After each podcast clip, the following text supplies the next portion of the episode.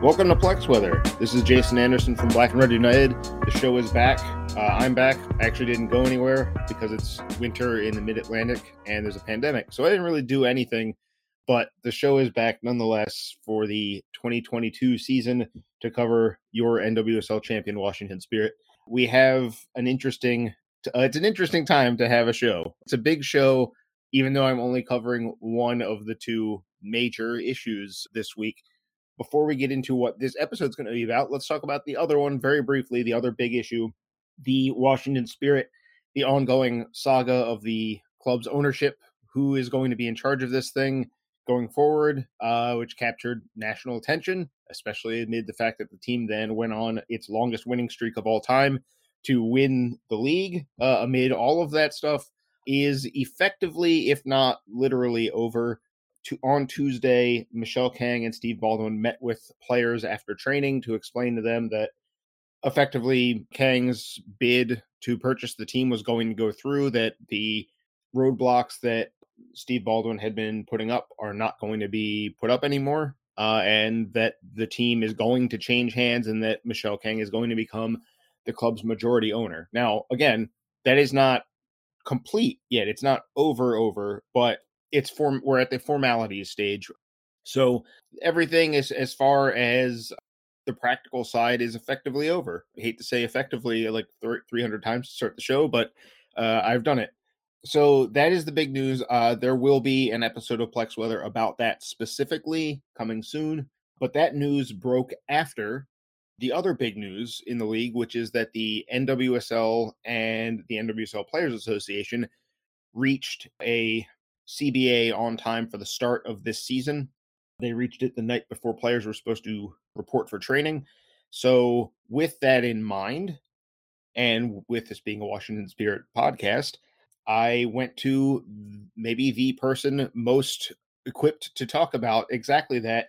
Uh, I have an interview for you coming up in just a second with Tori Huster, who is both Washington Spirit legend and also the head of the NWSL Players Association we got into the weeds on the whole thing. What what happened uh, with the CBA and why the players asked for the things they asked for, how those things are going to practically benefit them, their perspectives on the whole thing throughout the negotiations. It's a good chat. Tori uh, gave me plenty of her time. Uh, she's always kind with the her time and the details uh, of these kind of things, and so we got into it. It's it's about I want to say it's an hour. Uh, I should know that, but I'm not looking at that information, and I would have to kind of shut this down to find that.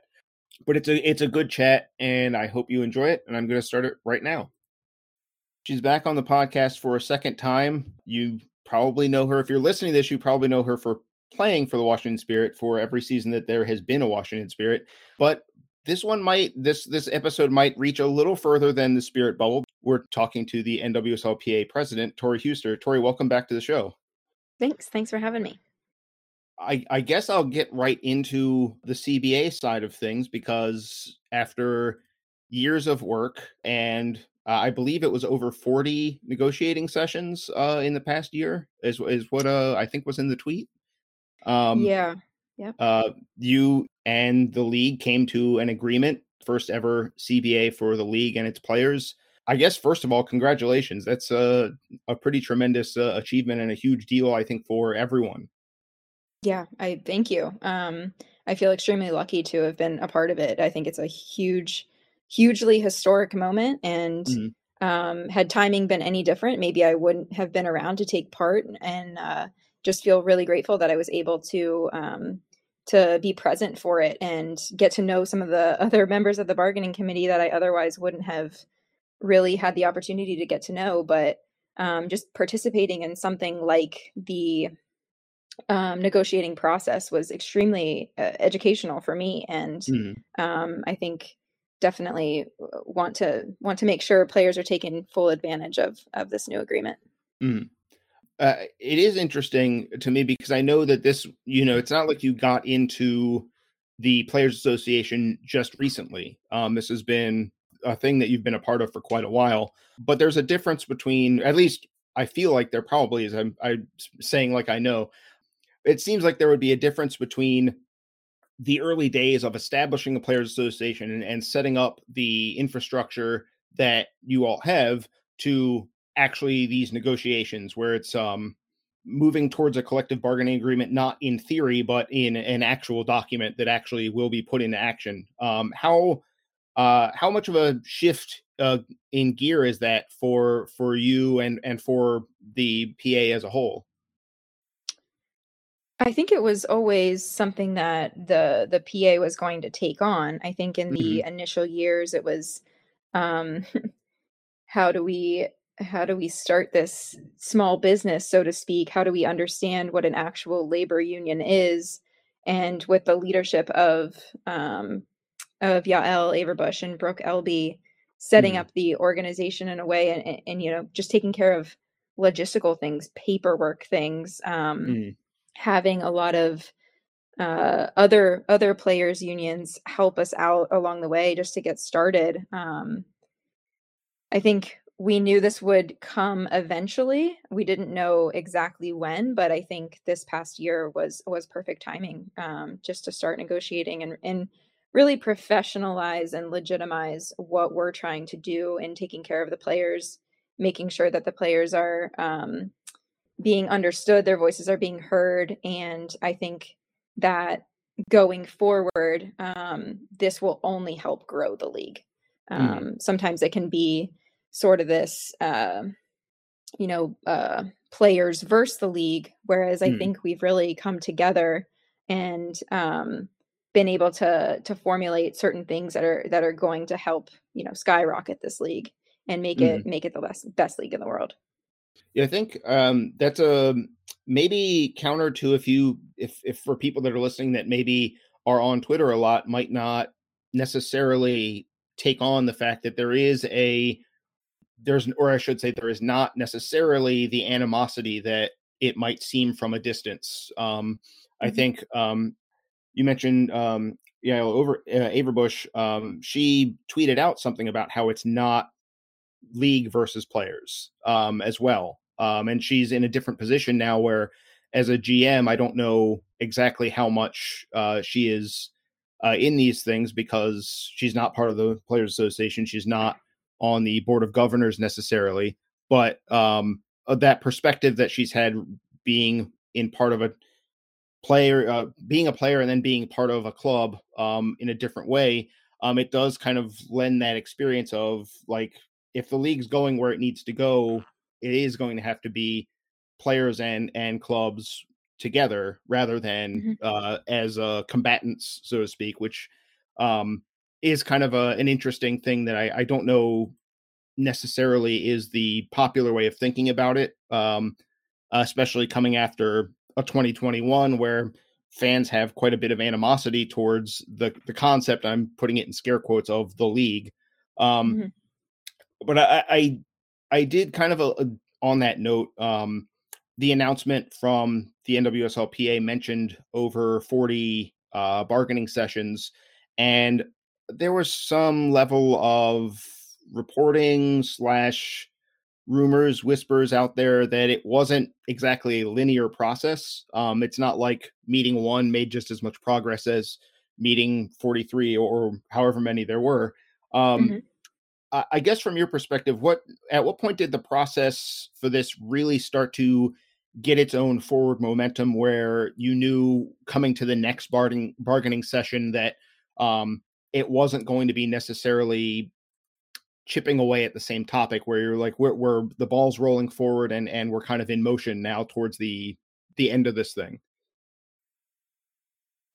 Um, yeah, I um I guess let me rewind a, a little bit. I sure think um having Yael uh, a part of the bargaining committee, I think that was um she was named to the the bargaining committee on the league okay side, hmm nor uh ne- more near the the fall. hmm Um initially it had been Lisa Levine and Lisa Baird who sat on the bargaining committee for the league side in addition to their labor lawyers. hmm Um that that changed in the fall obviously. Um Yael, like you said, has a very unique perspective. Um, she hmm was a former player. She was the head of our organization. She was a founder of our organization, hmm um, and now she is part of management. Um, that put her in a in a really let's just call it a unique spot as well. hmm Um, and I think she was able to at the bargaining table provide some some level of uh, realism and in seeing what goes on at the club on the club side, the club level, and kind of what the league is working with. And um, I think, but also she was very understanding of what the player experiences and mm. elevating mm. that um, in a way to help push the league forward, um, help make this a place where players want to come and play, which is only going to help market our league better. Mm. Um, and really trying to to find I, I wouldn't even, I don't know if I would call it a middle ground to to be honest. I think um, there are a lot of wins, and when when mm-hmm. I think back to when we first started creating our comprehensive proposal, um, we got so many wins that we we really hadn't um, anticipated. So mm-hmm. I think we were able to throughout the fall um, because again let me rewind. I think hmm. as we as we gave them our comprehensive proposal and went forward through the summer of 2021 um, bargaining was not something that was a, a regular occurrence. We as a, a, players association were asking for more sessions wanting to get this done. Um, you know having counsel ha- having labor counsel like that it, it can be expensive. So um, trying to maximize our amount of time that we had with the lawyers and negotiating back and forth um, we really wanted to we were we were ready like we were we were eager to to complete the agreement and you know make make this something that even gosh if we if we if we could have gotten it done in 2021 we would have wanted to um mm-hmm. even right before like as we hit the holidays we were like we want this done before 2022 hits. Mm. um i think it's it's notable that at any point during during the negotiation the the pa we weren't holding it up. We were right. um i think you know we, we were waiting for responses. And over time you can imagine that that did that got frustrating. Mm. um i think in the fall when their bargaining committee uh changed hands um, there there was a lot of progress seen in those first couple of weeks and mm. then you know once the the league was about ready to round out and then we hit the holidays it kind of um, even though we anticipated it it kind of hit um, a, a roadblock of sorts and we're getting down to the nitty gritty details that we all had seen that we're going to um, hold things up or you know it was it was tough for us to reach an agreement mm-hmm. um, mm-hmm. and i think that just became uh, something where we knew that we wanted it in place before preseason but it, it was it was getting down to the wire and it, it really came down to the wire there yeah uh it, the uh, i kind of you know from covering mls over the years i kind of suspected all along that somehow this is a thing that would be going into the last couple of days before players were to report. Mm-hmm. Um, mm-hmm. So to some extent, I was like, well, uh, this is how these things tend to go. Um, they, but for you know, fortunately, it came out in a way where it did go down to the wire, but players reported. You know, no one had to make that choice for themselves of like, you know, as a group, we're we're all not reporting. We've got plenty of players. I'm sure that you're I don't have to tell you um, that you're representing some players who are like, wow, if I if I don't report and teams bring in you know players who aren't in the PA, maybe I'm not on the team in a few weeks or or a month or something. Um, so it's a it's not a light decision to to say the least. Uh, I can only imagine um, that side of it, but it was good that it was coming down to the wire, but also it wasn't like on the last day it was like okay let's hammer this whole thing out. Um it was you you you knew you were close uh, like you said. Yeah. um yeah. Obviously i i know uh this goes back for quite a while the the work on this cba it sounds like from what i've read and and what you've said is a little over a year of when this particular the genesis of this started but like I imagine a lot of these ideas I'm sure have been on your mind going back to maybe even your rookie year back in 2013, and a lot of other players as well. Um, I realize this is kind of a, a question that could have an answer the length of like a full novel. Um, but uh, are there any major? I don't want to ask you for like a brief history of labor rights in NWSL, but mm-hmm. um, are there maybe some points in time where some of the things you asked for in this process really kind of coalesced for you and you and you said you know this is a good example of something i need to remember when we do get to the day where we're talking cba um, these are the things that we have to get out of this mm-hmm. um there's definitely a lot um yeah. i think uh when you talk about compensation packages um I think where we started in 2013 with players making six thousand um, dollars. Mm-hmm. That was something. It's just whether the whether the season is half a year or um, even if that's four months, six thousand dollars is not enough to live. That's not enough to yeah. survive. Um, so that was yeah, that was priority number one. Um, and then I think you know this concept of just autonomy over where you're going to play. Um, mm-hmm. it is standard in every other league um, to be able to choose where you go to have free agency over mm-hmm. um, where you decide to live, where you sign a contract. Um, even, you know, our league has these different drafts that they don't happen in other leagues. So, mm-hmm. And it's a very American Americanized uh, style. Um, but if you're going to have such low salaries, you can't have you can't also have control over our lives and the decision of where we're going to locate ourselves.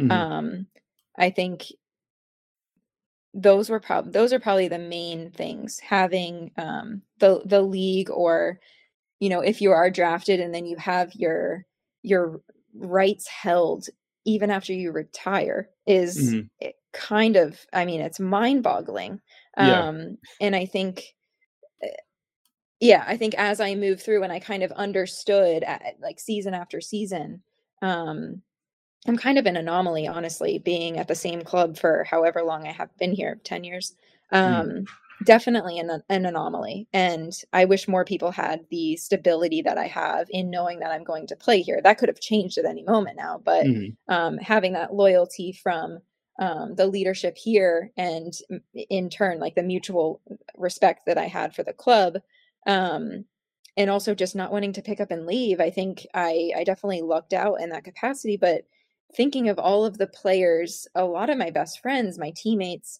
that um were moved at the drop mm-hmm. of the mm-hmm. hat um, before before games and just how uncertain I think the league made players feel um, playing a game that they love and that they work so hard to master.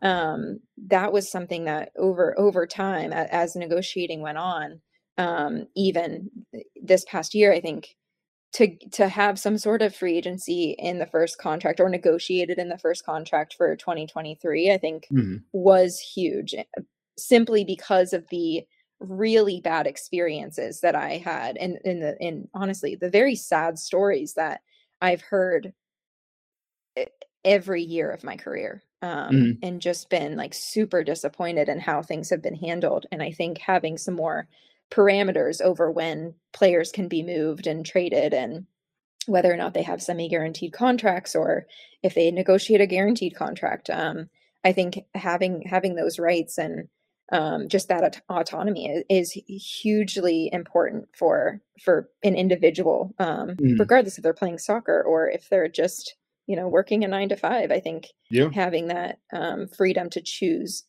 what you do where you do it is is really important yeah, I mean that is kind of a it's a sad thing, but it is kind of a recurring uh you know the idea that um you know my boss at my day job isn't going to come in one day and say that I've been traded to Arizona.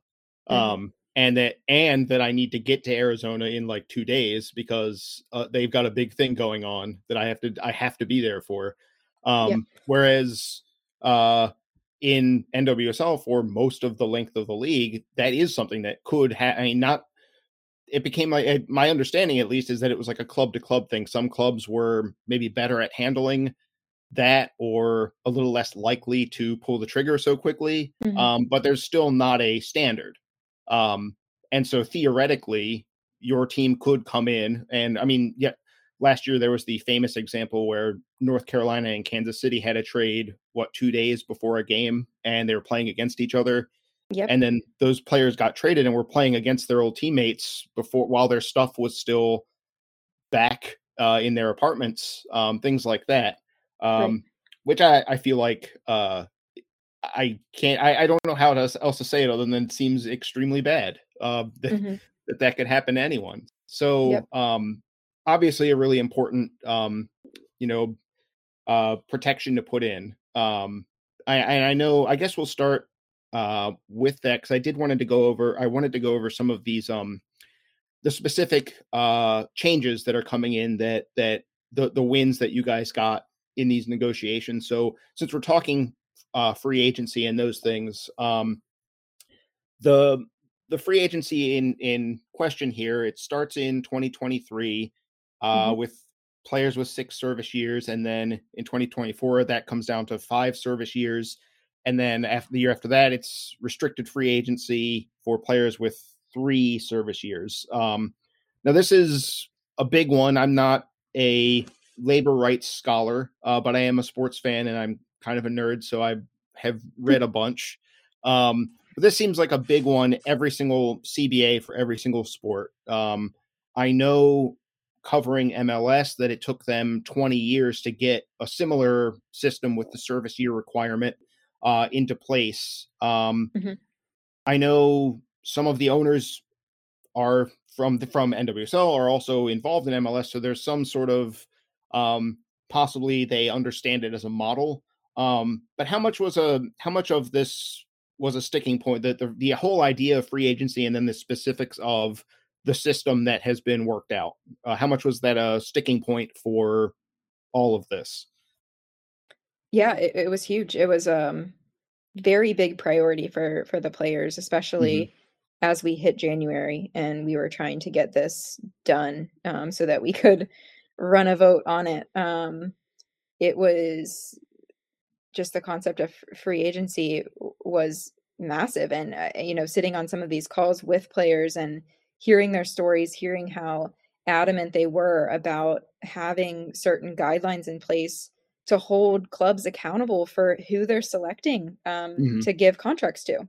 Um, I think that there you can you can go so far as to say that um, just the selection in general, um, I think clubs could be pretty willy nilly with it um, mm-hmm. because they could waive or trade a player at any moment and the player could do absolutely nothing about it.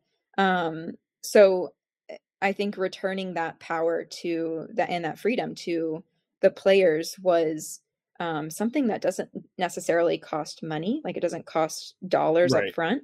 Um, and really gives it it has the potential and i know that it will can you still hear me? Oh my, yeah oh yeah. my uh, i just went screensaver on my computer but um um i think it really gives players it has the capacity to give players the um uh, the opportunity to feel this loyalty for their club because the club mm. is willing to invest in them you know if if they can only trade them during certain points they're going to be developing them and investing in in these certain individuals which i think is great that's going mm-hmm. to give um players more certainty in in their in their lives in being mm. able to um, stay in one geographical location for a longer period of time without the um, burden of being traded, or I guess the the um, the uncertainty of being traded or waived at any mm-hmm. moment. Mm-hmm. I think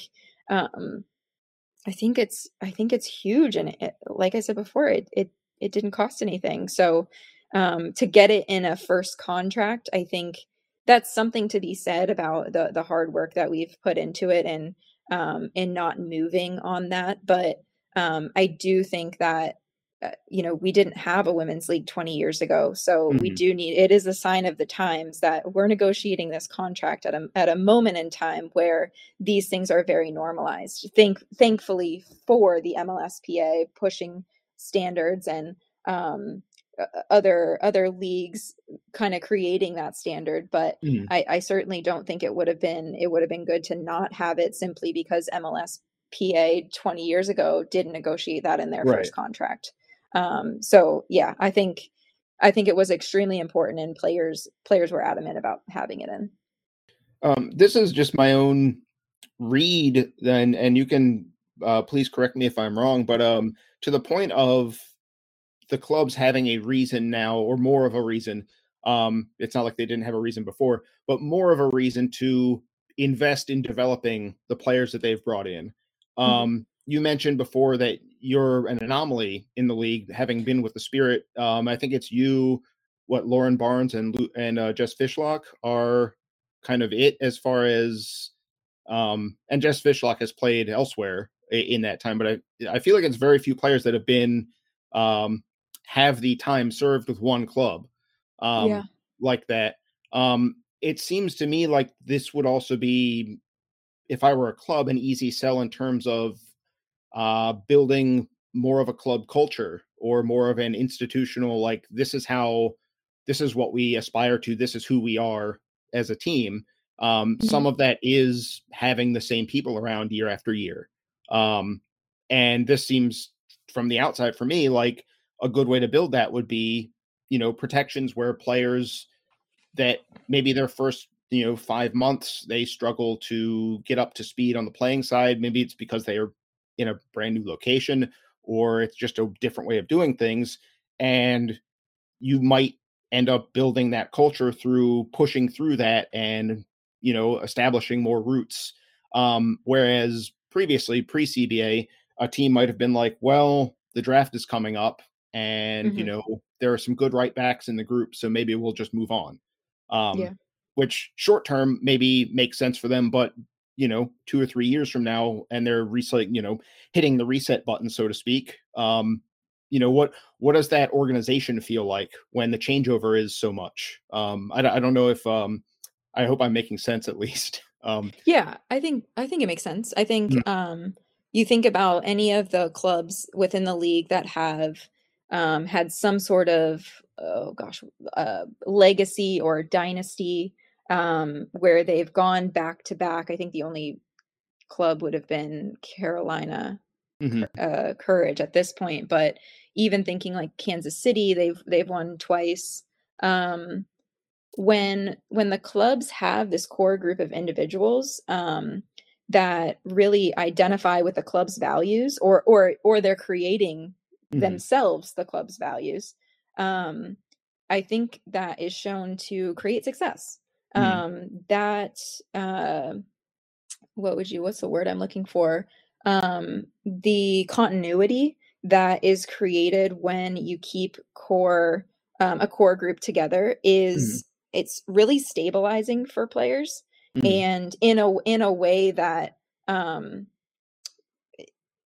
is gosh it's it's just really helpful it's really beneficial it's that predictability is um, can be really important and uh, kind of calming. Um, mm-hmm. And I think I've seen that. Um, I mean, Seattle has been successful for a while, and I, I, obviously they've had lots of changeover. Um, but I think the the core values that they have there with Lauren and Jess being their leaders, I think um, they've managed to be successful over the years, over the course of ten years. Um, you know, making playoffs most, or or just missing out most mm-hmm. years. Um, I think here, when I think back about, you know, I am the only individual that has uh, remained um, a part of the roster throughout the 10 years. The the change, whether it was with um, you know player personnel or it mm-hmm. was a mm-hmm. change in coaching, that always made it rocky.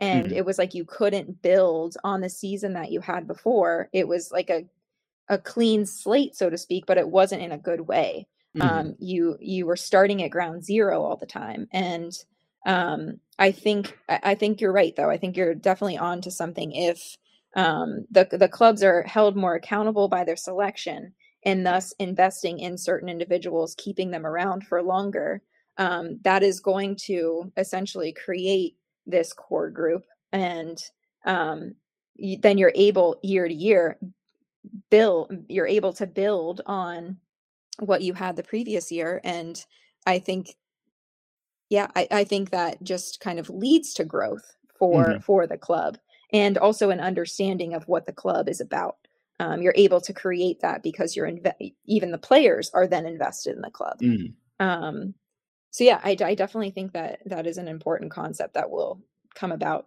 as a result of free agency mm, yeah i, I hope so because i know with the spirit um, you and and andi and aubrey have kind of um, as a as a trio are, are sort of referred to often by anyone i speak to with the team as uh, you know I, I don't know how formal it is or anything but it's a like a leadership uh, group and you know there are a lot of teams where i look around the league and i think you know they they don't have that because how many players have been at that mm-hmm. club long enough to even start to form something like that um, and yeah. you know, the answer is not not enough uh, not enough clubs have that um, but uh, I, I guess to to go back you mentioned i think right up front the salary situation um, mm-hmm. being so important um, the league's minimum salary is now up to 35,000 which uh, from the the announcement that that you as a players association put out that's 160% increase and there are increases built in to each year as the cba plays out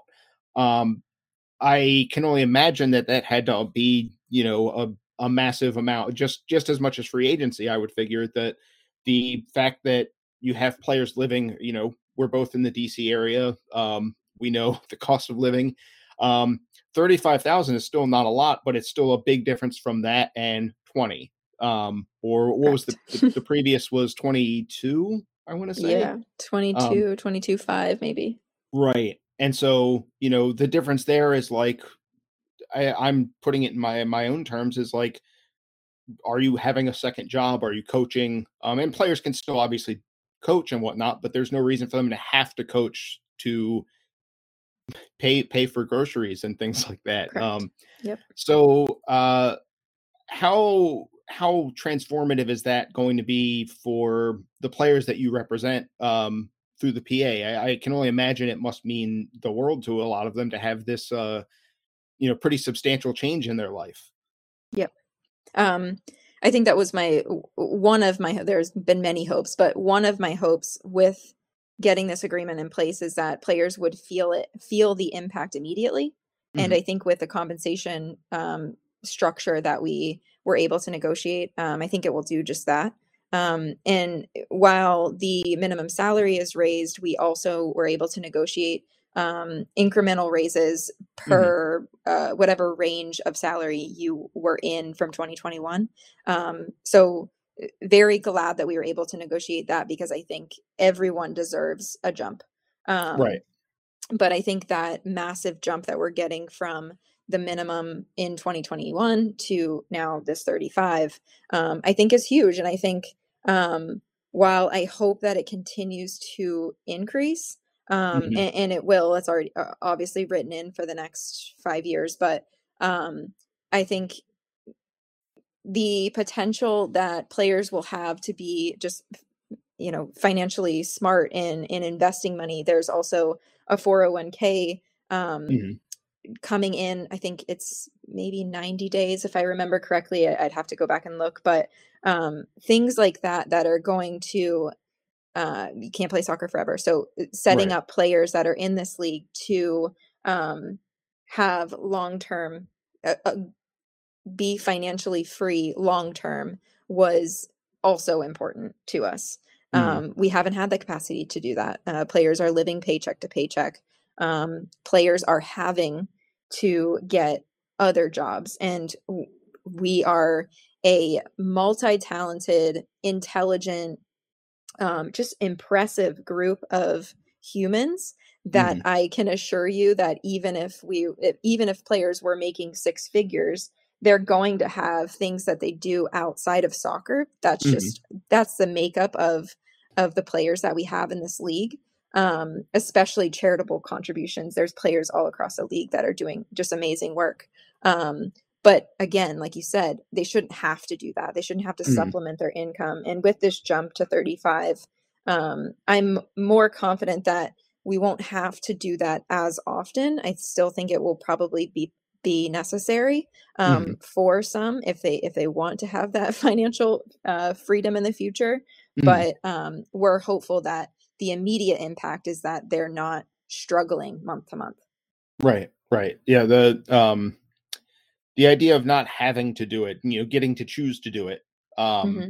is, uh, I think, uh, I, I, feel like a- anyone can identify with that of uh, having that, and uh, you know, having that, um, not having that pressure on you while you're also playing in a competitive sports league where, uh, mm-hmm. you know, there's already plenty of pressure. Um, you have yeah. to go to work, and there's a crowd of people cheering or booing and whatnot. Um, that that comes with its own pressure. That's uh that's enough. I feel like for everybody. Um, I I did want to ask you. You you alluded to these um these increases for other salary levels, not just for the minimum. Um, I believe the announcement referred to them as stepladder increases, and I, I have a couple people ask me exactly what that means. So I was wondering if you could um, uh, explain that, if you know, to the extent that you can. I don't know how mm-hmm. much you can say before the whole CBA is sort of um, out to the world because I'm sure that's there's stuff that I don't know because it's not out yet, and I've had questions come in there. I'm like, I don't know, I haven't seen it, I, I can't say. Mm-hmm.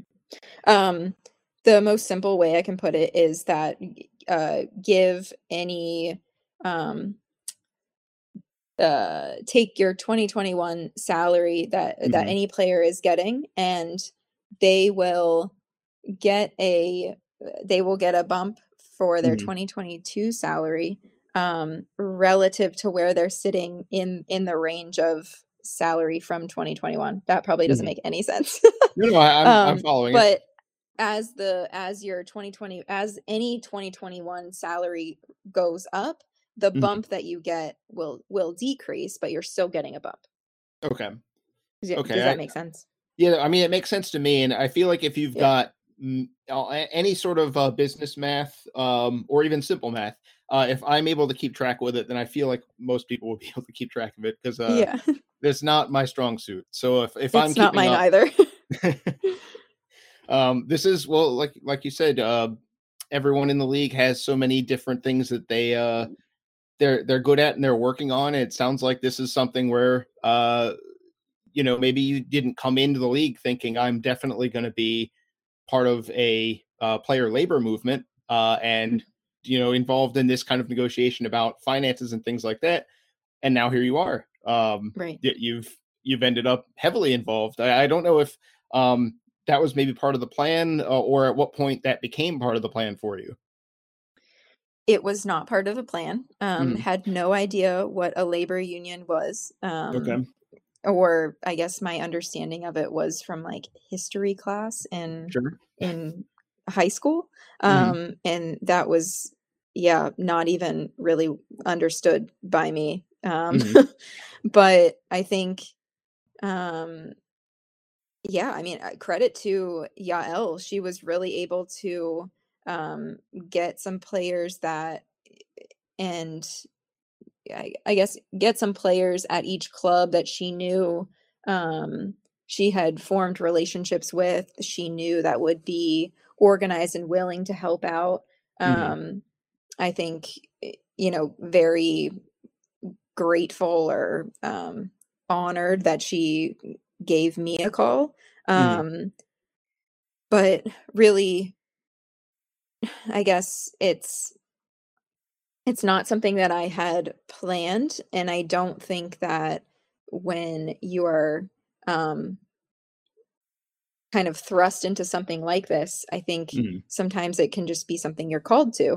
Um, leadership is just a, a, a call, a calling mm-hmm. of sorts, and um, I think that's kind of what's happened here. Um, I think that my experiences throughout the league um, and what I would consider my lack of poor experiences, but my proximity to mm. teammates that experience those um, made it very important for me to uh, try to make a difference or work with people who knew how, like Yael and Brooke. Um, mm. Work with people, help as much as I could to um, make this a better, uh, just a an, a better experience for for players who who wanted to play mm. professionally mm. for any number of years. Um, just wanting them to have, you know, a better time. Um, yeah. And a more enjoyable time. I think it's I think it's super important for our league. Yeah. Yeah, I mean it it seems like it because you know I, I don't know how anyone's gonna do their best at something especially as something like soccer um that is such a demanding thing um without being set up to do their best um and mm-hmm. so it's like you know as good as the league has been i i can only imagine what it could be with everyone set up to possibly be their best um, right. as opposed to here's a set of obstacles you have to overcome, and then after that you get to play. Um, mm-hmm.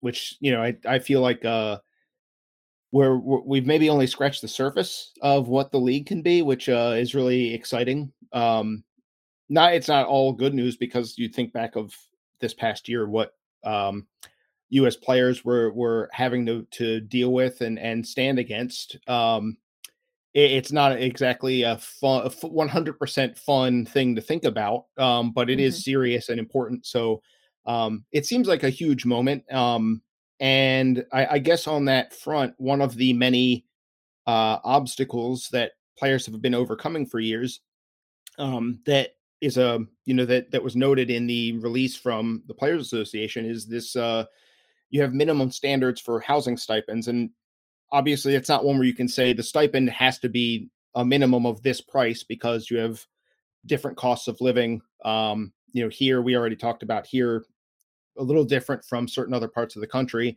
um, mm-hmm. but it's also i feel like a recurring thing in the history of nwsl i i remember reading the reports and it wasn't even that long ago of sky blue sky blue players in housing that I, i'm not even sure would have been legally rentable um, uh, I yeah, yeah, I think that was 2018 when that that sort of thing was happening. Um, mm-hmm.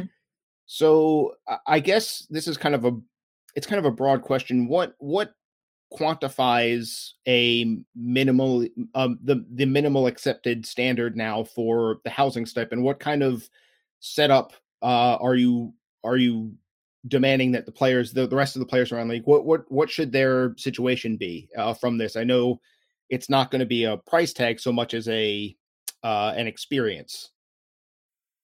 Yeah. Um, I think I know the question you're asking, but if I yeah. don't answer right. it exactly, a, let me know. Yeah. No, no, no. I, um, I didn't ask a very clear question. I feel like. No, you're okay. Um, I think uh, as it's written in the contract, it is um, if there is team provided housing, um, then, gosh, I need to remember um, exactly what it says off the top of my head. It's going to be difficult, but um, if a player is to receive a stipend, it needs to be half that of a two bedroom place that otherwise the team would provide um, mm-hmm. in that market. Um, whether the uh, the living arrangement is acceptable for players to live in, mm-hmm. um, I don't know if there is an actual designation for that, but if there are issues, we will certainly be right on top of that. Mm-hmm. Um, there is no need for players to be living in um, not not good or safe places. Uh, that is mm-hmm. something that we need to just uh, right off the bat eliminate. And mm-hmm. I think something else that is worth noting is that this um, the CBA is providing minimum standards. Clubs mm-hmm. can do better. Right. Um, I hope that clubs do better. That is already some of the conversations I've had with our front office staff. Um, mm-hmm. Is that these are just providing minimum standards to make sure that players are covered in these certain uh, topics th- that are affecting their lives. Mm-hmm. Um, but that clubs, if they want to be a if they want to attract the best players and mm-hmm. have mm-hmm. the best experience and the best culture they you know they should be doing better than mm-hmm. than what the contract is um is making them do um, right but for the housing specifically, I don't know if I have a particular answer for you on um, the level of of uh, acceptability that mm-hmm. the um, apartment would need to be. Um, sure. I don't know if we actually designated that specifically, but I, I would have to go back and check. Mm. Uh, was it? I mean, this sounds like it's something that kind of goes back to the free agency side, um, where if Club A is going above and beyond the requirement, and Club B is just mm-hmm. just meeting it, um, that might make a player's decision for themselves um, yep. when free agency comes around, which is a thing that players might not have even had the that leverage in the past. Um, yep. uh, speaking of free agency, I, I don't know if um, you're at liberty to say or not, but um, I know I I hate to keep bringing up MLS, but I know from that CBA there was for a spell there were restrictions on how many free agents a player a team could sign. Mm-hmm. Um, and then they just I think that just two years ago did away with that. Um, so I was wondering if if it's theoretically possible for a team to um, when free agency comes in uh, in 2023, can they if they have the space, could they sign six or seven free agents if they really wanted to? If they could make that uh, pitch for themselves and be chosen by those players, would they be able to do that? Or are there caps on that front uh, that sort of restrict the free agent pool as a group? There is no cap that I'm aware of as far okay. as number of free agents that a, a team can pick up. Okay. Um, yeah. Um, uh, what else do I have here? Um, it is it is still a lot. Um, okay. Uh, let's see. Um, I think there's the situation of um, four weeks severance pay, uh, mm-hmm. 30 days housing and health insurance. You know, you talked about the experiences that you've heard from, and, and you know, your your players you you've been teammates with have experienced. Um, the fact that they might get cut loose, and before the CBA, it was like, you know, you have to move out potentially um and you have to move out like immediately um almost like drop what you're doing you you got to go um which is not a situation for anybody it's not not good for anyone uh to have that happen to them um was was that a a difficult concession to get or is is that something that um everyone was kind of on board for knowing that you know a player gets waived that's already bad news by itself um the fact that they then lose their insurance, don't have, don't know where their next paycheck is coming from, don't know where they're going to live. Um, it seems like that's way more to pile on someone than is uh is necessary. Yeah. Um, if my memory serves me correctly, from the mm-hmm. jump, we have as players stressed the importance of stability. Mm-hmm. Um, and and that I think you see in the fact that players can only be traded in a um, in a FIFA window. Mm-hmm. Um, and then additionally, we wanted to provide that severance pay for anybody that gets waived and also the insurance, also the apartment, um, in hopes, I think, too, that the clubs would um, just that they would, ha- it would obviously provide another layer of protection, but it would make them think twice about if if they need to release this player um, because it's really not a good fit. Mm-hmm. Um, mm. Or if they if they can just do whatever the heck they want to do. Mm. Um, I think that's super disempowering for um, the the players that make up this league, um, that make this league that oh, you know what it is.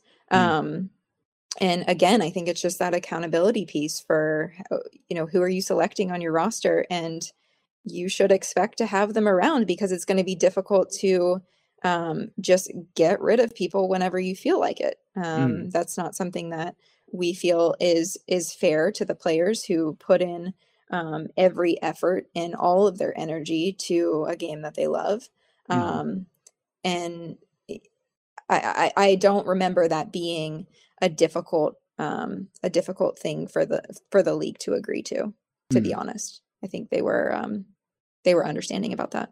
Mm. That's, I mean, that's certainly good to hear. Um, that because mm-hmm. that one seems to me like a a pretty basic one. Uh, that that maybe should have been in place from from the jump. Um, mm.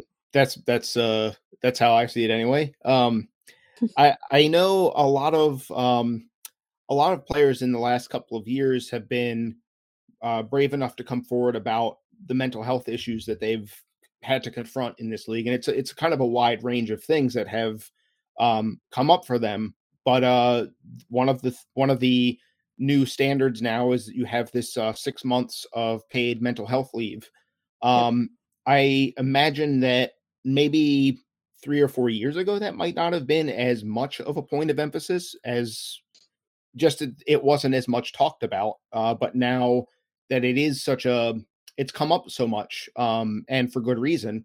Um, I imagine that that was another. Um, I I'm sure you had a long list of things where like we have to get all of these things done uh, in this CBA, but um, I imagine this was another one that was pretty high on that list.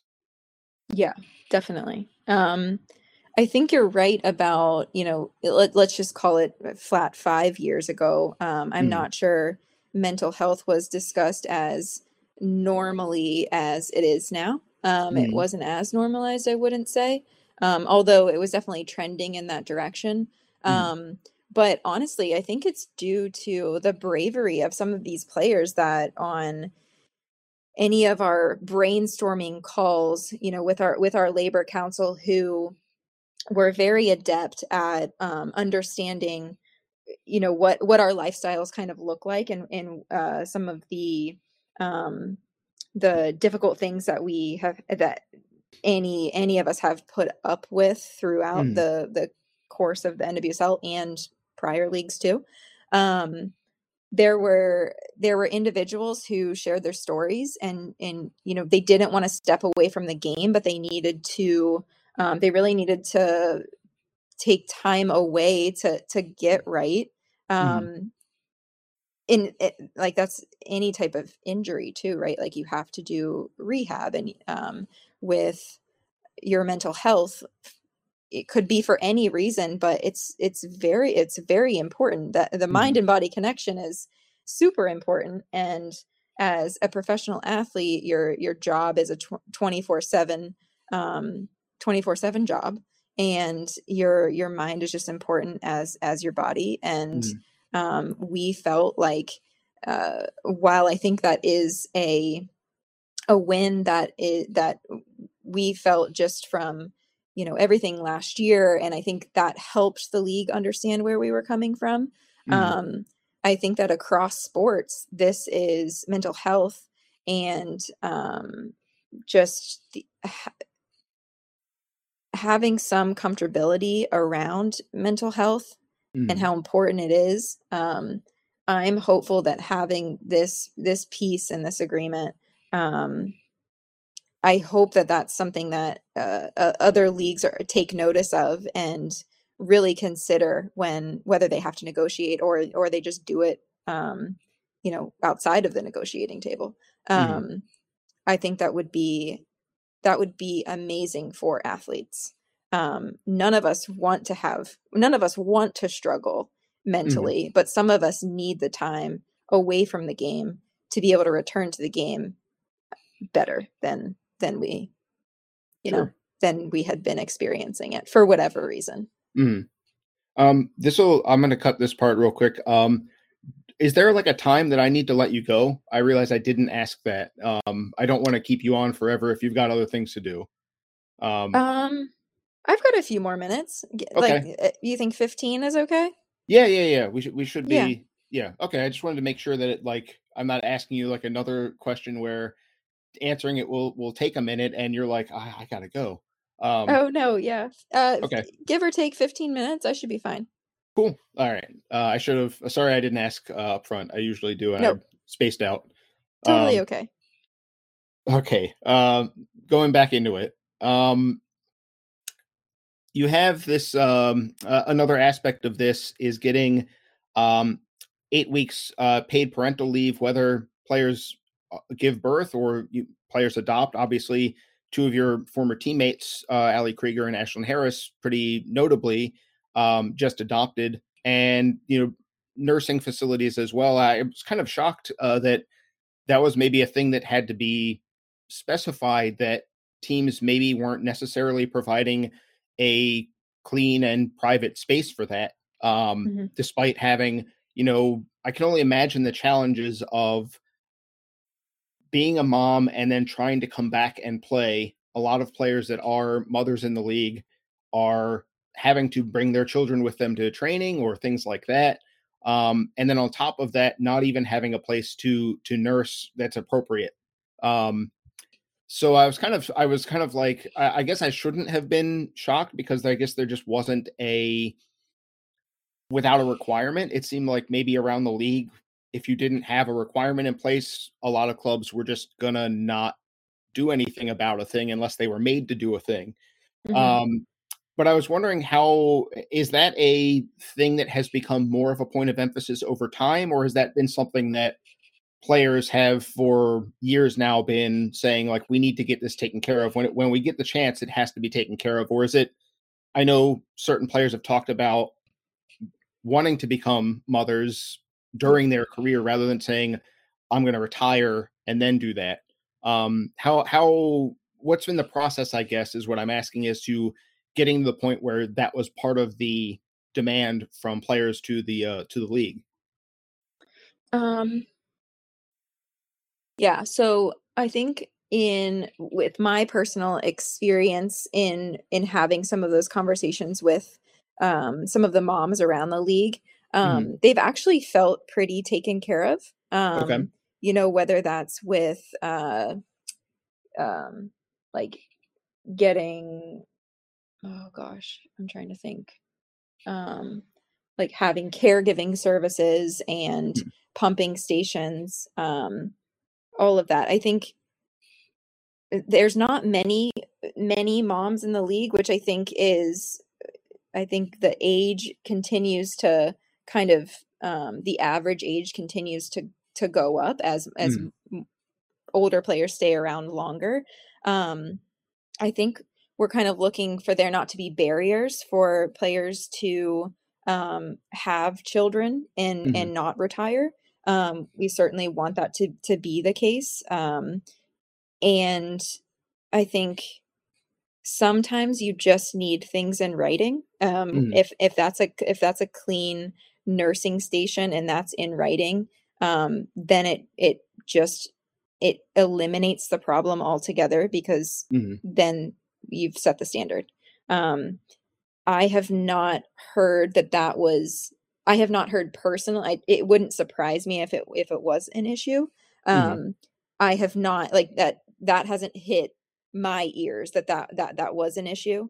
Mm-hmm. Um, but I mean, I know that having and raising a child in this league with all of the travel, it can be uh, that can be a massive struggle.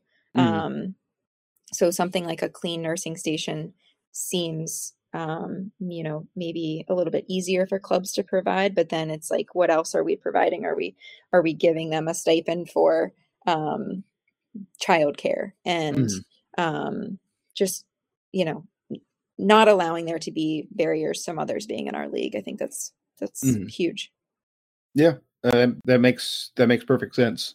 Um, I one that you know a lot of these a lot of these things we're talking about are things that maybe fans won't see the direct impact of. Maybe they'll see players start to play better because the situation around them around them has improved. Um, but one thing that I think fans will notice straight away, one of the things that is now no longer going to be the case anymore in the league, and I'm quoting directly from the um, the tweet from the Players Association, is no more playing on fields that require substantial conversion to the dimensions of a soccer field. Hmm. Uh, I, I know from watching some of these games over the years that have been played, you know, last year the Spirit w- had to win a semifinal on a baseball field that got converted. Um, Kansas City last year it was the same situation. Pretty notoriously, Western New York played a game uh, on a field roughly the size of like an indoor soccer field. Um, mm-hmm. uh, I, I guess um, you know, I, I worried in some of these games where you know about the the seams giving way on the grass. Uh, you know, the the player safety aspect of it seems so huge. Um, and then on top of that, there's a quality of play perspective where, um, as I feel like everyone knows, uh, uh soccer played on a, a consistent surface is going to be better than one where there are three different kinds of grass laid over top of dirt, um, mm-hmm. etc. Um, how much uh, was that a point uh, of emphasis for for you as a players association to get that settled where every week the standards i mean the surfaces aren't going to be the same or the same quality but it is going to be at least you're not going to play on uh, a jigsaw puzzle for lack of a better way to put it? Yep. Um massive. That was mm. probably one of the and i think it's I I know this only because we spent so much time on it, but it's it's Article 16.1 in the mm-hmm. document. Mm-hmm. Um it was huge. I think for uh, again legitimizing our league, you cannot play games on baseball fields. Mm-hmm. Just shouldn't happen. Um and I think yeah, I think just I don't know. I don't know why that is um why or how that could ever be misunderstood.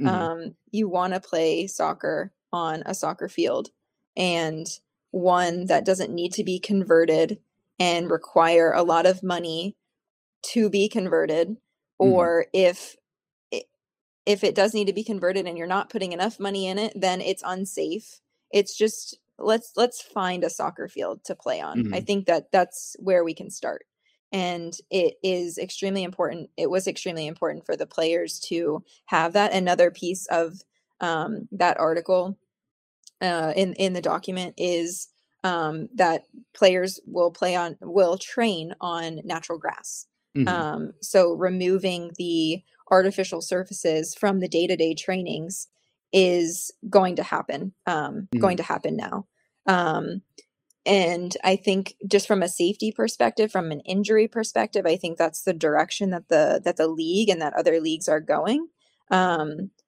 a little fun fact about me i was a personal assistant for a natural grass turf um, a natural turf sorry a natural turf grass consultant who mm-hmm. spent years at the maryland soccerplex and then um, ended up starting his own small business and he's worked with many notable uh, clubs around the world in making their you know their training pitches and their their game fields um, just top quality fields mm. removing all unsafe uh, even like straight down to hardness um, mm. of of the soil underneath and and what the soil is composed of and if it's a sand based field and and all of that we actually um, we had him consult uh, during one of the negotiation sessions. Um, we mm-hmm. had him on to explain some of these things in in creating a field, um, constructing a field, and what makes a safe field, and that converting baseball fields to soccer fields especially because of where you have to lay saw down and it doesn't mm-hmm. run smoothly into the the outfield of a baseball field provides a lot of um, opportunity for players to get injured.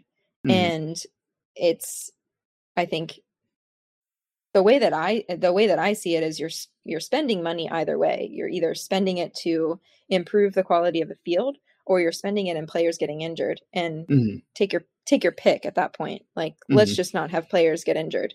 Um and so I think the the the wins that we had there in uh, removing the baseball fields from our league is is a huge one and one that I was particularly um, that I felt was particularly important. Uh, before before I let you go, Tori, this is a spirit spirit podcast. I'm sure everyone wanting to listen in wants to know how you're doing uh, after your injury. Um, I know I saw you from the long distance at training yesterday. Um, I was down at one end of the field, you were down at the other.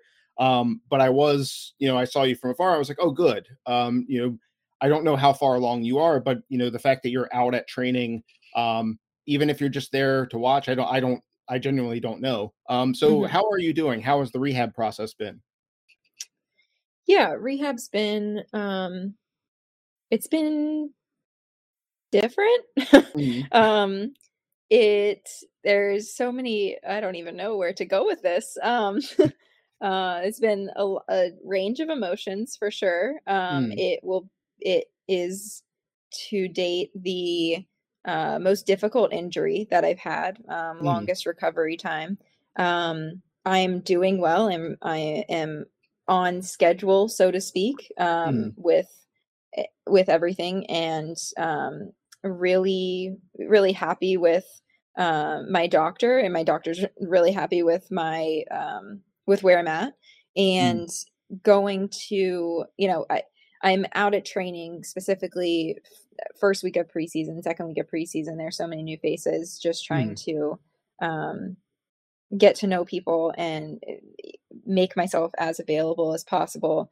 I think that's kind of one of my responsibilities um, in being a, a, leader at the club um, and, and within the league. But um, there will come a time in a few weeks where I will um, I will head out of market to do some rehab and, and really focus on um, getting healthy so that mm-hmm. I can uh, meet my goal of playing in a game this year, mm-hmm. um, mm-hmm. in in this season again. And I don't have a, I haven't put a deadline or a timeline on what my recovery process looks like, um, specifically because I um i want to progress at my own rate and mm. um right now i'm yeah i'm in a good place and i'm looking forward to having some more individual one-on-one time um for myself to get back to uh being an elite athlete and mm. competing at this really high level and i want to give myself the best chance to do that. So um yeah so far so good.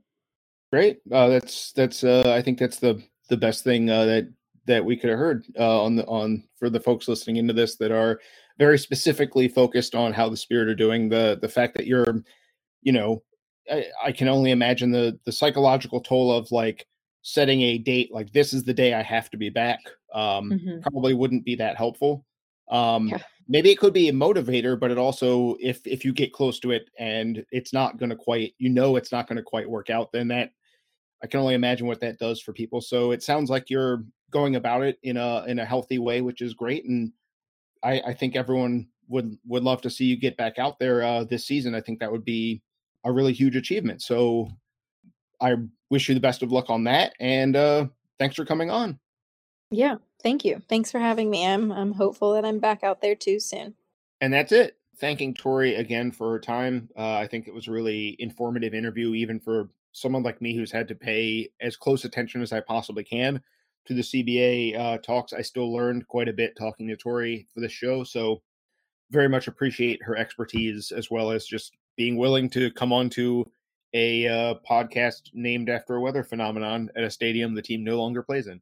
Before I wrap the show, I did want to take a second to just say thanks to all the people that uh, have supported the show or did support the show and, and my work with Black and Red United as well, covering the team. I, I put out a tweet right before I left for this past Thursday's training session, and the response to it was more than I expected uh, in both uh, financial support and just the sheer number of people willing to put up anything. Uh, I was really kind of taken aback by that and in a good way. So I just wanted to say thank you to everyone that did that. Uh, it really does make it easier to keep doing this. Uh, covers things like the fact that the Spirit have been training about 38 miles from home for me just as, an, as an, a practical example. And unfortunately, living in the DMV, as everyone around here knows, if you're out there, if you're driving across uh, from Maryland into Virginia and then back, you're probably going to hit a traffic jam somewhere along the way. And sure enough, that happens every single time. So these things do make a difference. They pay for the gas that gets me there. They pay for my lunch, for example, when uh, uh, I am stuck in that kind of traffic jam and find myself very hungry, and all I have is, you know, a bottle of water, which is not lunch. It turns out a bottle of water can do a lot, but it cannot feed you.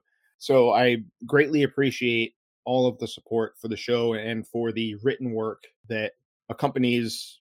Well, not accompanies it. I guess it works off to the side at the same purpose. I don't know. You know, I think you know what I'm saying. And now, now that I've confused everyone because it's 2022 uh, and this podcast will remain confusing just as it has in past years, uh, I'm going to wrap the show.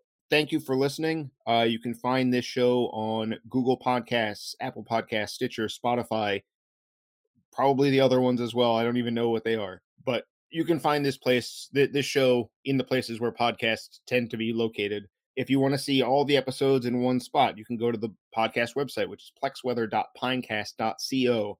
As I was just saying, people have been supporting the show, which is really meaningful to me. If you want to do that, there is a tip jar link at the bottom of the Plex Weather website. It's it's pretty straightforward. If you click on it, it's down at the bottom and like slightly to the right. I don't know why they've set it up like that. I would have moved it elsewhere, but I can't. So that's where that link is. The Plex Weather Twitter account, I was about to say Plex Weather podcast, but you're already listening to that. Uh, the Twitter account is at Plex Weather, all one word. My personal Twitter account, which is where mo- the news is going to come from, I'll uh, tweet it out from that instead. Of the podcast Twitter account is kind of silly, except when I'm tweeting out episodes. My personal one is also kind of silly, but sometimes carries actual news. It's at Jason DC Soccer. That's again all one word. And I think that's all of the things I have to say. Uh, I hope you enjoyed the new music. I am recording this before I picked it. I had narrowed it down to like six. So whichever one I pick later today is going to be the one that you're stuck with for the year because I don't want to do it again because I got in way into the weeds on that. Now that I've again ended a little uh, ramble in a silly fashion, I guess that's the show. Thanks again to Tori for coming on the show, and thank you for listening.